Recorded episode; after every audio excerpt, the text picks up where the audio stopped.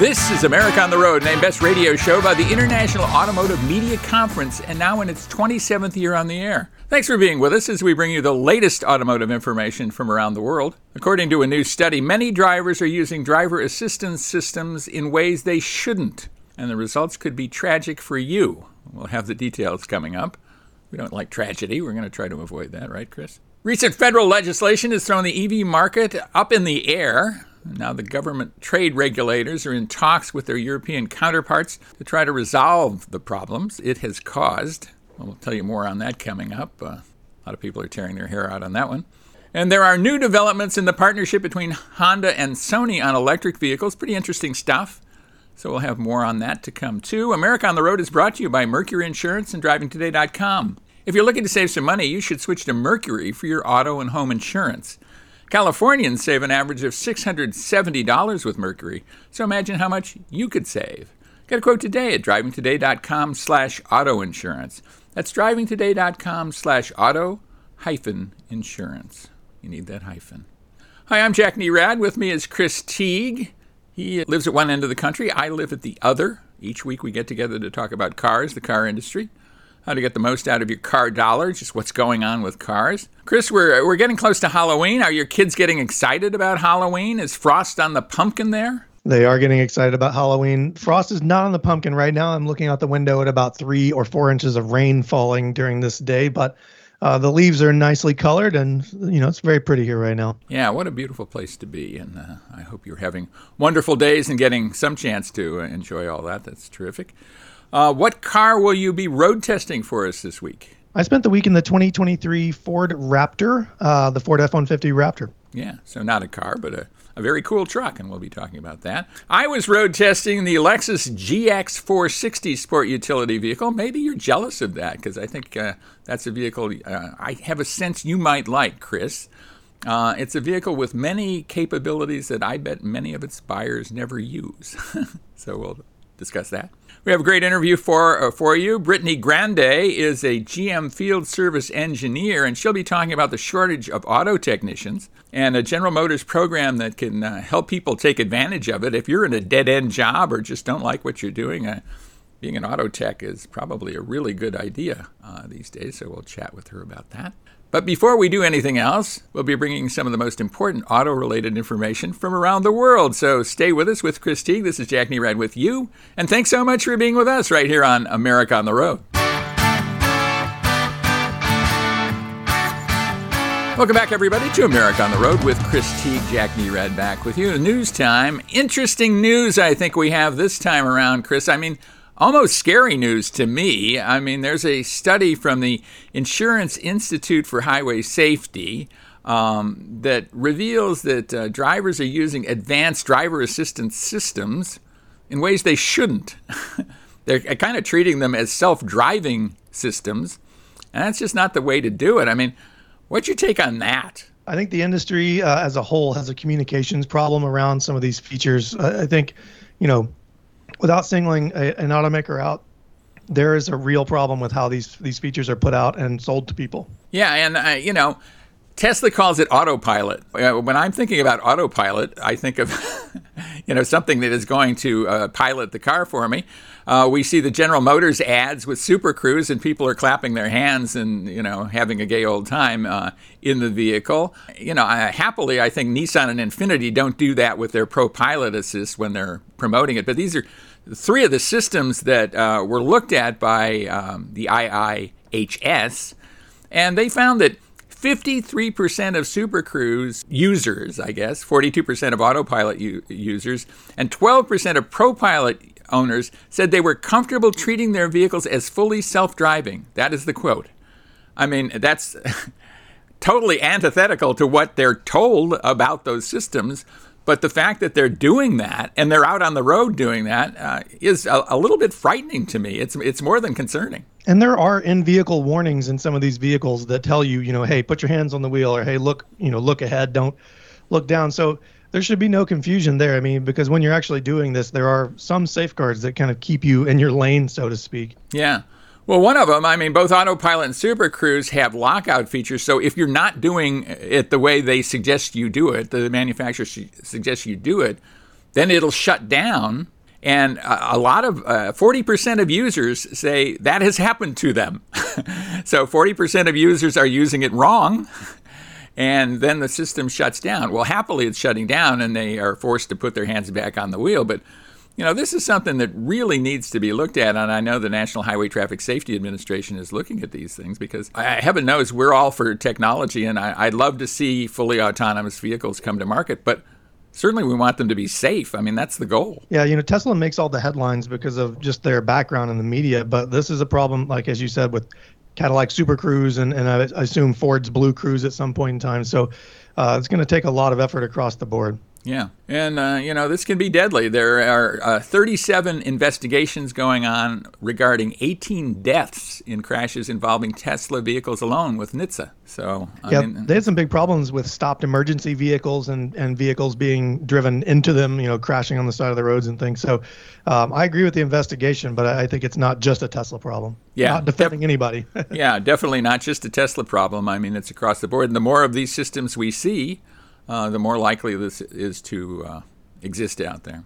Well, switching gears a little bit, I mean, we have talked about the uh, fairly recent, I guess it was in the summer, that there was federal legislation passed that um, really changed the way tax credits are assessed for uh, electric vehicles. That has left uh, many manufacturers who build their electric vehicles overseas out in the cold, not getting those tax credits. Many of the companies, like Volkswagen, for example, in the European Union, are up in arms over this. They, you know, they have big plans to go EV, and that could be good for the environment. That's, you know, they've got a big commitment to that. At the same time, they're building most of those vehicles overseas, and they feel like they're being left out in the cold here. So they're trying to get uh, the status changed on this. I'm curious, uh, you know, do you think this is possible, Chris? I mean, this is legislation. This isn't just regulation. This is a passed law.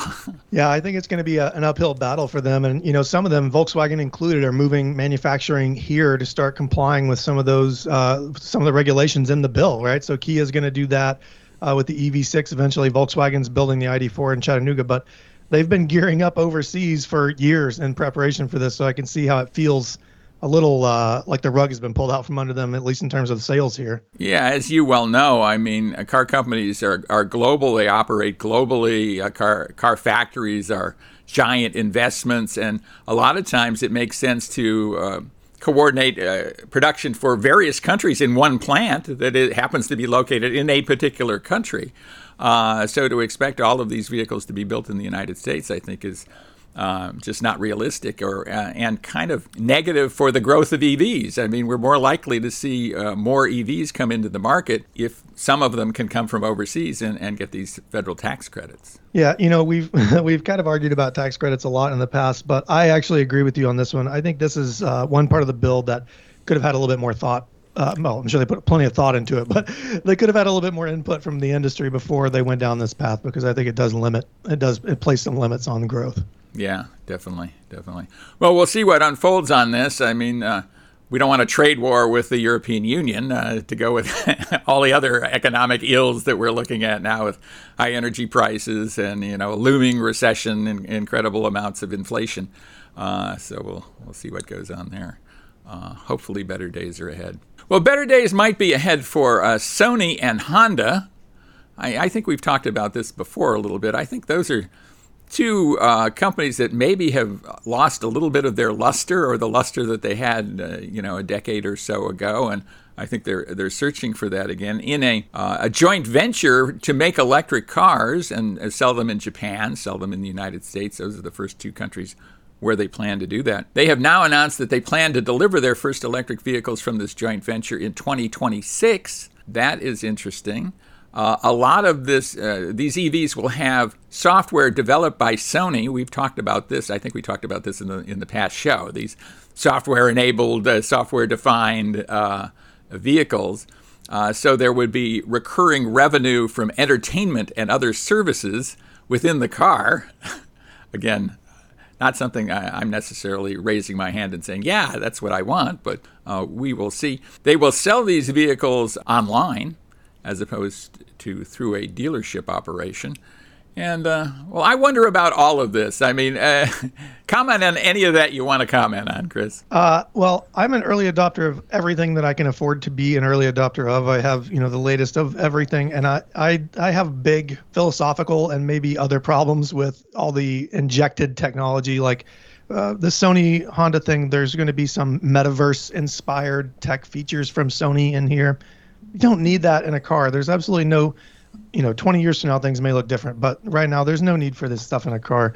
Um, but from a take a step back perspective it's interesting for for honda because they've already partnered with gm on some electric vehicles and now they're going down this road with with sony on on this vehicle. So interesting from them but i think there's some features here that i would i could probably do without.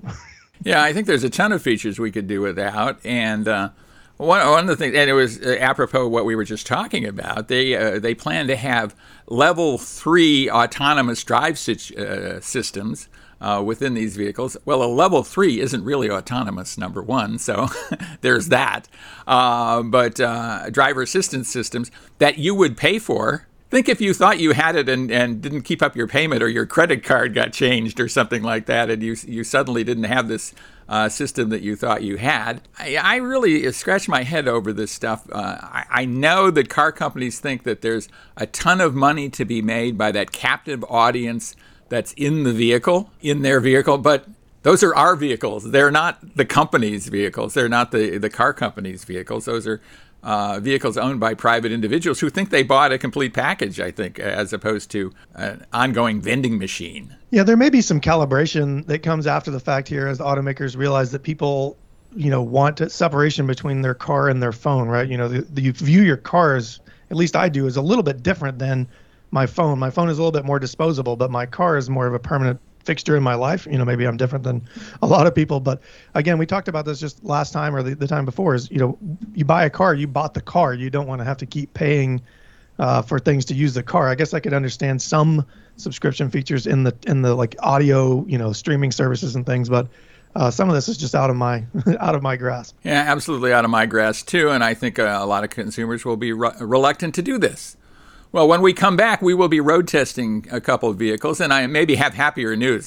This seems like kind of a negative news segment, but uh, I think we will ha- have happier news as we're road testing the Ford Raptor and the Lexus GX 460. So stay with us for that. With Chris Teague, this is Jack Nerad with you, and thanks so much for being with us right here on America on the Road.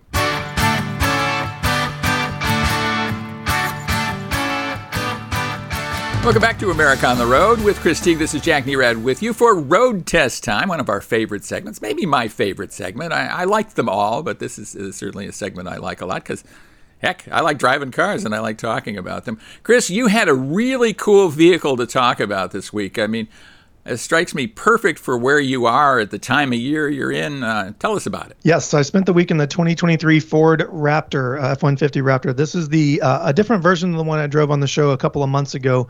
This is the upgraded 37-inch uh, tire package uh, model.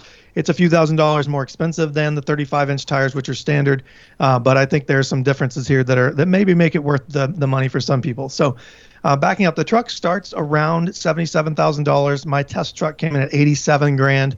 Uh, we'll go into some of the reasons behind that when we when we get to them. Uh, but it's got the same twin turbocharged 3.5 liter V6 that the the standard Raptor has, 450 horsepower, 10 speed automatic transmission, uh, four wheel drive. You know the bevy of off road uh, upgrades, Fox shocks, uh, you know selectable drive modes.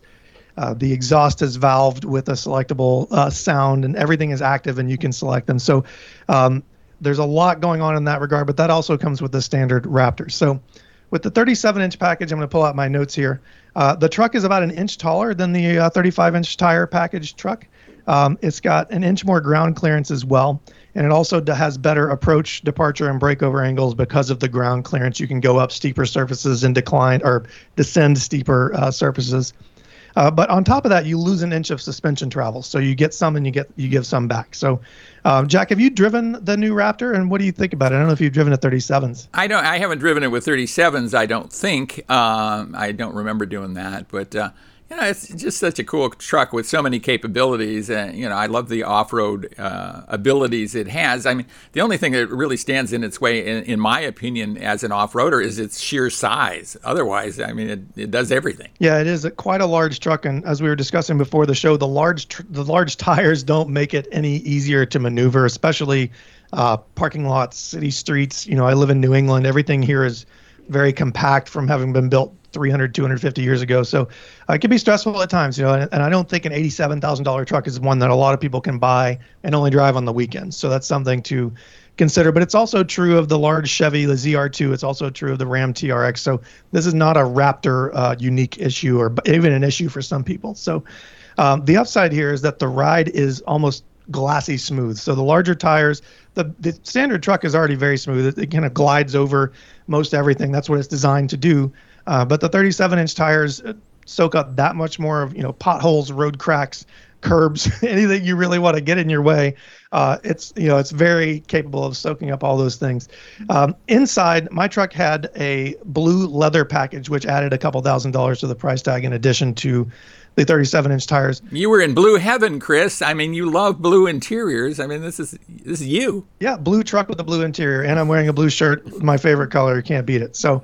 Um, gorgeous interior in this truck. Uh, you can get a panoramic sunroof and some other luxury features, but even without those things, I mean, there's really not a lot that you're left wanting in here. So, as I mentioned, blue Alcantara, navy blue leather works really well with the interior of the truck. I think it looks fantastic. Uh, you got a 12 inch digital gauge cluster. It's configurable so you can show different uh, truck information, performance uh, metrics, and things. And then you have a 12 inch touchscreen that runs uh, Ford Sync 4. So we've talked about this in the past. That's one of the better infotainment systems. Um, it's not as colorful as some, but the, the upside of that is easy to use, and it can run two apps at the same time. So you can you know fiddle with climate controls while the uh, music is playing or look at a map while you're doing something else. And so it works really well on the large screen. It's very responsive.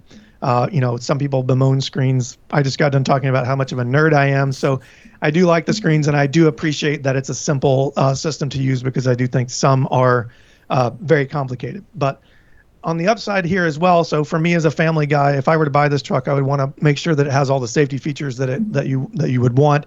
And uh, it comes standard with Ford Copilot 360. So it's got blind spot monitoring, rear cross traffic alerts, lane keep assist, forward collision warnings, uh, and the whole the whole wazoo there. So, Jack, I think we've talked about this before. This is probably the third Raptor I've reviewed on the show, and I can't think of a better uh, of the off-roady trucks that I would rather have. I mean, the TRX has more power. The Raptor R is going to have more power later on. But I think this V6 Raptor is kind of the sweet spot for me with, with off off road trucks if I had the money to buy one and needed one. Yeah, I mean, it certainly is a good one. I, I have a soft spot for the TRX too from uh, Ram, but uh, it's it's certainly a terrific vehicle, no doubt about it. I agree. And I was driving a vehicle with a lot of off road uh, abilities too, although I'm not certain that they're used very much by a lot of people who buy this vehicle. I'm talking about the Lexus GX 460. And I think if you look at, uh, I, it's hard to talk about this vehicle without talking about the Lexus RX, which is the 800 pound gorilla within Lexus, right? It's kind of the franchise. Uh, the Lexus people have uh, more than admitted that.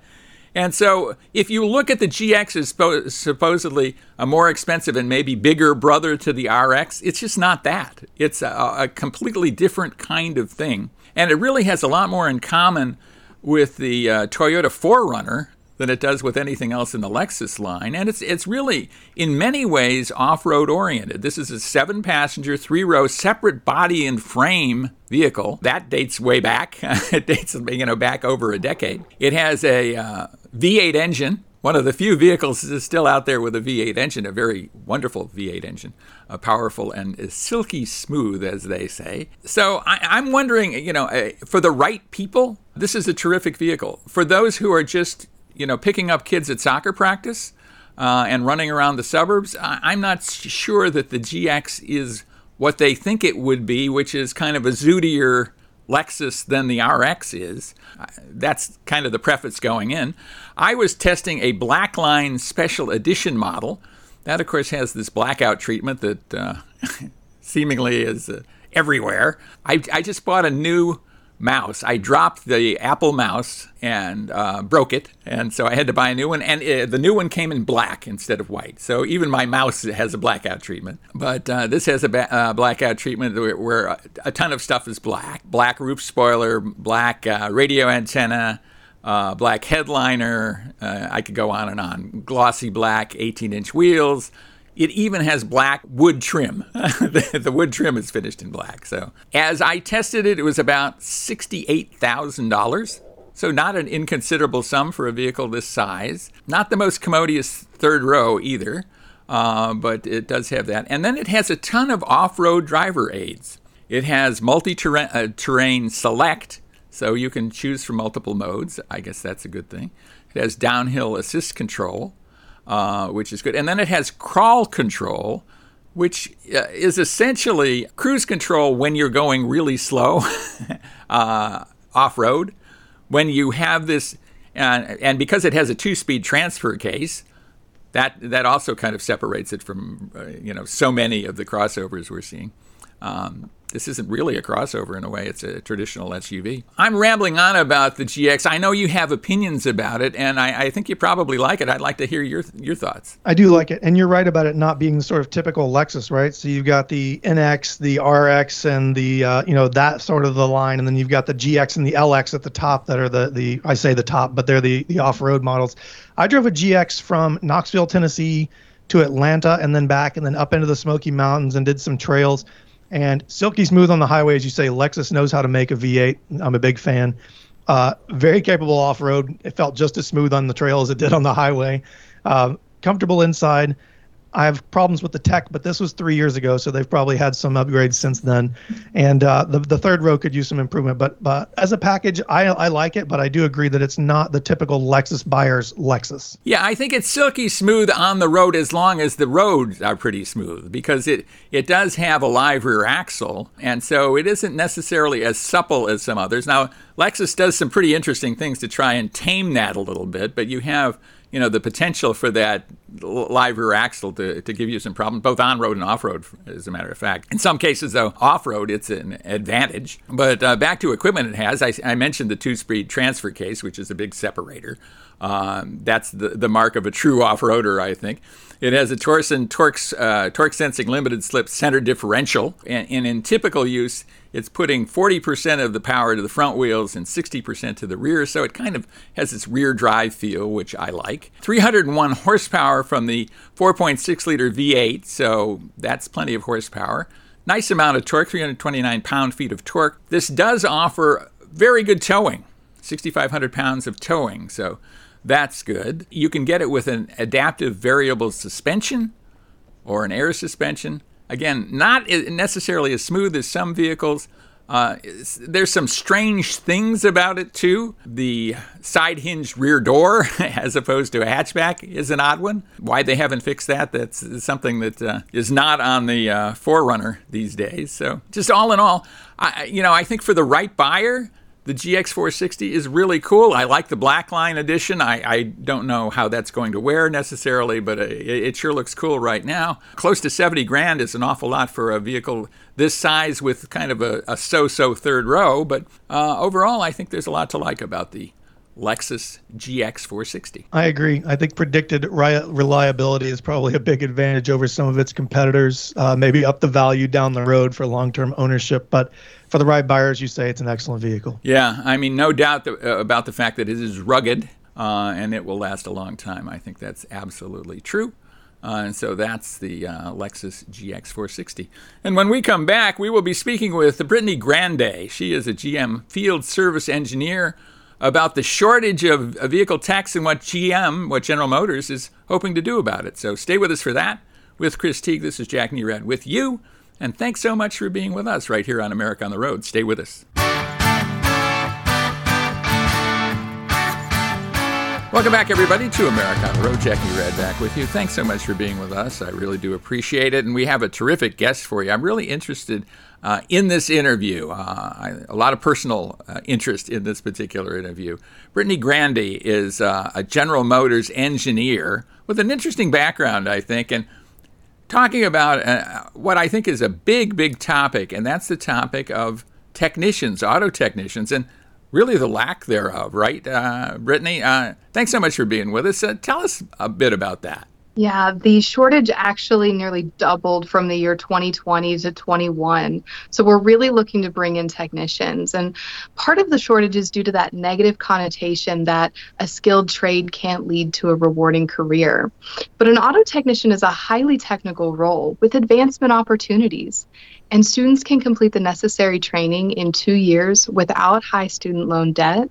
And a job at a GM dealer can include great income like benefits, uh, medical insurance, 401k, and paid time off. So you're an example of that, aren't you? And you have an interesting background. And I think you were a nurse, right? I have a daughter who's an RN. And my brother is an auto technician and has been so for about 40 years or so. So uh, my family kind of is is your background. Tell us about that transition and, and how you made this switch. That's right. So, um, kind of my first beginnings into the automotive industry, I was going to school for nursing and I drove past a Chevrolet dealership, and outside they had the most beautiful car I'd ever seen. I didn't even know what kind of car it was at the time, but it turns out that it was a Corvette ZR1 and it had 638 horsepower, 604 foot pounds of torque. And I had no idea what that meant, but it sounded really cool. So I started researching this car and I just had to know everything about it. And for the next two weeks, I finally built up enough courage and knowledge about this car that I wanted to go take it for a test drive. So I get to the dealer and I take the test drive and it's just magical. So that semester, I actually switched from nursing to automotive. And with no prior background from the ground up, I completed my schooling. And in the dealer environment, I ended up working my way up into becoming the Corvette specialist, which at the time was my ultimate goal. Wow, that's an incredible story. Really incredible story in some ways, there are some similarities, I think, between nursing and somebody who's an auto technician. Uh, maybe more similarities than the average person would would believe. Uh, have you seen that? Absolutely. In fact, not only is there a substantial job security when you're looking at the medical field versus the automotive industry, and if you wherever you want to live, we have locations to work, right? But also, I can tell you this much it's probably easier to work on cars rather than humans. So that's probably the difference there. Right, right. Uh, a car will die kind of figuratively, but a human could die uh, quite literally, and that's a much worse outcome, isn't it? What What do you like about being an automotive technician? I mean, what it, it seems like uh, it's something you're excited about. You're excited about cars, but uh, tell me what excites you about your job day to day. What excites me um, is is the aspect of problem solving and figuring things out. Um, it also creates a sense of independence for me, right? You know, as I'm driving down the road, if anything happens, I know how to fix it. And so there's that sense of independence that I just love. And I think that for people that never grew up in the, you know, automotive world or in a shop, never knew anything about cars, this could still be a career for you.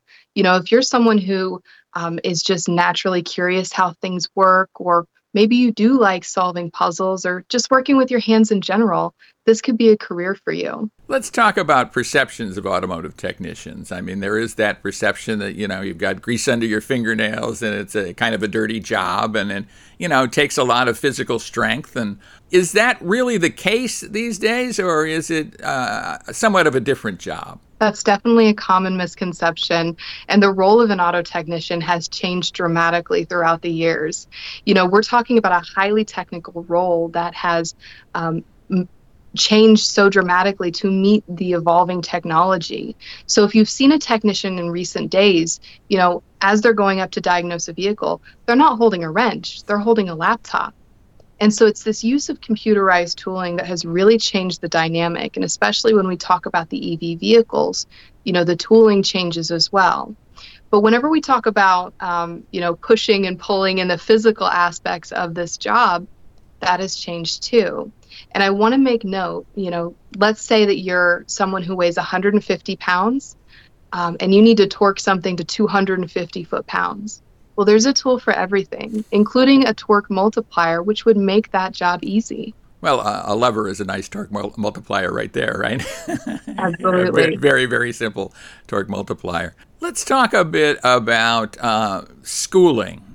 You know, there is, I think a perception uh, out there that everybody's got to get a college degree and everybody's got to get a degree in a in like a quote unquote professional field. Now, certainly being an auto technician is a professional field, but tell us about the schooling and, and what happens these days. Absolutely. So, with the GM ASEP program, um, it's actually a two part program. And so at GM, we understand that shop experience is just as important as classroom training. And so while you're getting the classroom education, you'll also be paired with a dealership uh, through a paid internship. That's right. You're going to get paid while you're going to school. And at the end of two years, you'll receive an associate's degree. And then as you've been working through those de- that dealer, you can continue to get those great benefits that we talked about earlier. Yeah. I mean, you can uh, get your foot in the door in a dealership, do work, be paid for it as you're learning, uh, as opposed to spending literally tens of thousands of dollars on a degree that might never get you a job. In, in this instance, I think without being guaranteed of a job, you have a really good opportunity as a trained technician to get jobs all over the country, don't you? Absolutely. And we have 51 GM ASEP schools across the United States, and you can find them by going to bringusyourtalent.com. Ah, good stuff. Good stuff. So that's out there. What do you think uh, people, uh, let's say uh, kids in high school, should think about uh, as they consider what their career is going to be and how they're going to support themselves as, as adults? I mean, that's something that you went through a lot more recently than I did, I think. Uh, tell us about that. You know, and that's one of those key things. The only reason that I went into nursing was because my mom said, "Hey, there's good good opportunity there. Maybe that's what you should do." Because I was confused, just like everyone else is at that time.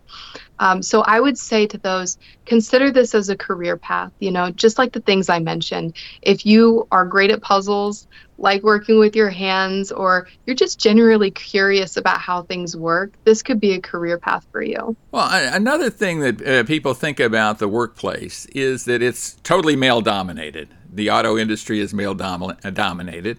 Uh, certainly, that has been the case over time. Probably they're looking at the service department as being male dominated too. What's it like being a, a woman in in that kind of situation? I can tell you that it's not uncommon for me to be the only female in the room, uh, but I trust my training and I know that I'm qualified to do any job at hand. I'm GM World Class certified and I'm also ASE World Class certified, which is about one of 2,000 people total but only one in 10 women in history have, have accomplished that. That's amazing. That's, that's terrific for you. Terrific. And you have to keep that training up, don't you? I mean, we're seeing new stuff. You talked a little bit about the transition to electric vehicles. There's some question about what that's going to do to service departments. There's some people who suggest that cars will need a lot less service going forward.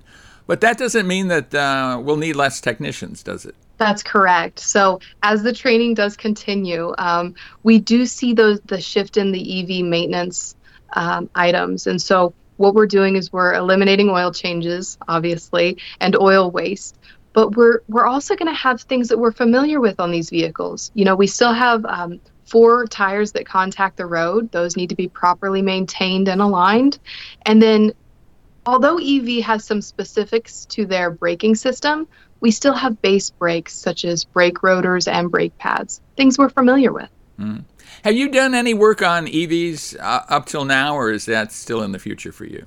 I have done some work on some EVs. And tell us why. Um, what's it like? I mean, uh, was it an interesting challenge? What was it like? To me, it's really no different because when you're a serv- service technician um, or you're just working on vehicles in general, you know, what you're doing is you are problem solving. That's the main thing. And that's something that men and women both do well, by the way.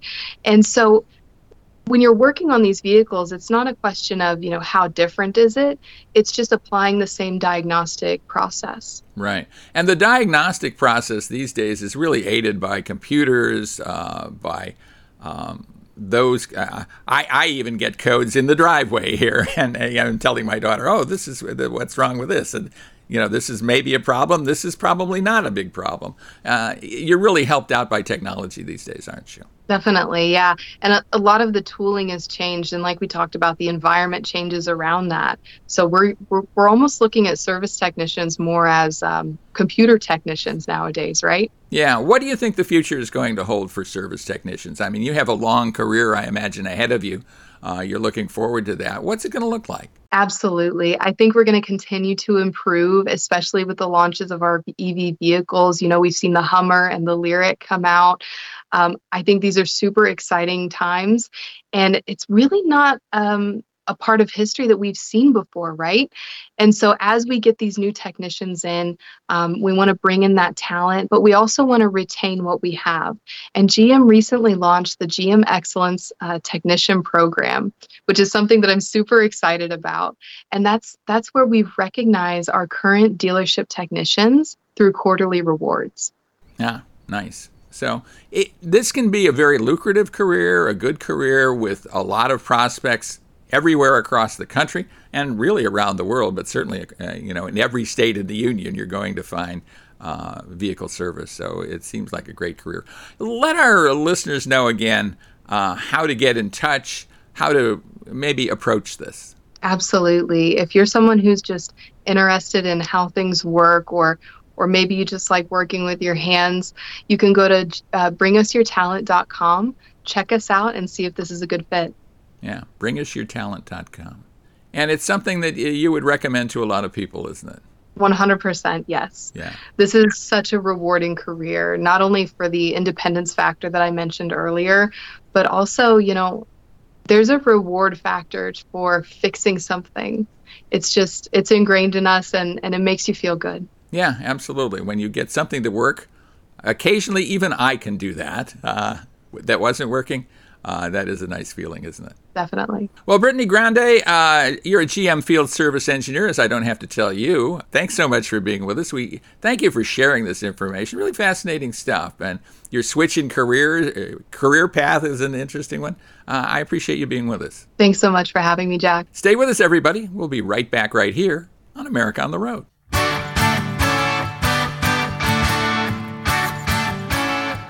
Welcome back, everybody, to America on the Road with Chris Teague, Jack Nerad with you. And we're so glad you're with us on America on the Road. We appreciate it. And Chris, we've come to listener question time. I think we have a, a really interesting listener question, and I, I want you to respond to this. Lonnie in Santa Cruz, California asks this, or says this, and then there's a question. I'm thinking of buying an EV, but I'm unsure what I should be thinking about, especially when it comes to range. What is a good range? Oh gosh, this is one of the harder questions because the the amount of range you need depends completely on on how you drive and you know many other factors. But I'll say that for some people, a PHEV or plug-in hybrid with 30 miles of range is plenty because they have a charger at home. They can plug in at the end of the workday and they don't have to worry about it. For other people who are completely reliant on public infrastructure or charging stations or anything like that and don't have the ability to charge at home, you may need 250, 300 miles of range. But on the other side of that, Jack, and you may disagree with this, I think that charging speed may be just as important as important for some people uh, as range because you know the faster the charger, the more convenient it is to stop and top off or you know gain a few miles while you're on your way. Yeah, I, I completely agree with that, Chris, and I think we're going to see more and more uh, coverage of that. And we're we're talking about it. I think when we do our, our road test now is uh, you know how quickly uh, you can recover some range and. I'm wondering, and, and, I think as we move forward from the early adopters who are happy to, you know, put themselves through some mental gymnastics and everything else to uh, have an EV, if people are going to be comfortable with plugging in every night, I mean, it's it's not like you know putting your watch on the charger or you know putting your phone you know, phone on the charger or something like that. There's something to be uh, done there. I mean, there's a physical effort that has to be made, and you know how all of us love that. I think the more range, the better. But uh, for every mile of range you add, you add incredible cost. So, uh, you know, your advice is good about balancing out what you need in terms of range. And if you can recharge all the time, maybe range is not uh, 200 mile or 300 mile range is, isn't as important. It, it really is kind of personal choice, isn't it? It is. And just to note, the industry is changing. You know, people are working on wireless charging for EVs and, you know, solid state batteries that will change, that will revolutionize the industry. So this conversation may look different in a year or two than it does today. Yeah, and I think a lot of things are going to happen uh, on that score. And we're going to, you know, maybe see vehicles with uh, electric vehicles with so much range that range is not an issue, right? On a full charge, you know, if they have five or six hundred miles of range, you know, you're never going to approach the uh, end end of your range uh, if you do some some reasonable charging and maybe kind of fill it up the way you would fill up a gas car. Well, Chris, always great to do the show with you. Uh, thanks so much. You as well. Thanks everybody as well for listening. If you like what you heard, I'll direct you to the sportsmapradio.com website. There you can find the show on the Saturday morning schedule. Uh, you can find our podcast on all major platforms as well as a formatted radio version of the show. And our thanks to the SportsMap Radio network stations for carrying America on the Road. We appreciate that. America on the Road is brought to you by Mercury Insurance and DrivingToday.com. If you're looking to save some money, you should switch to Mercury for your auto and home insurance. Californians save an average of $670 with Mercury, so imagine how much you could save. Get a quote today at drivingtoday.com slash auto insurance. That's drivingtoday.com slash auto hyphen insurance. You need that hyphen. And we appreciate you listening to America on the Road. So thanks for being with us. So for Chris Teague, this is Jack Nerad saying join us again next week on another edition of America on the Road.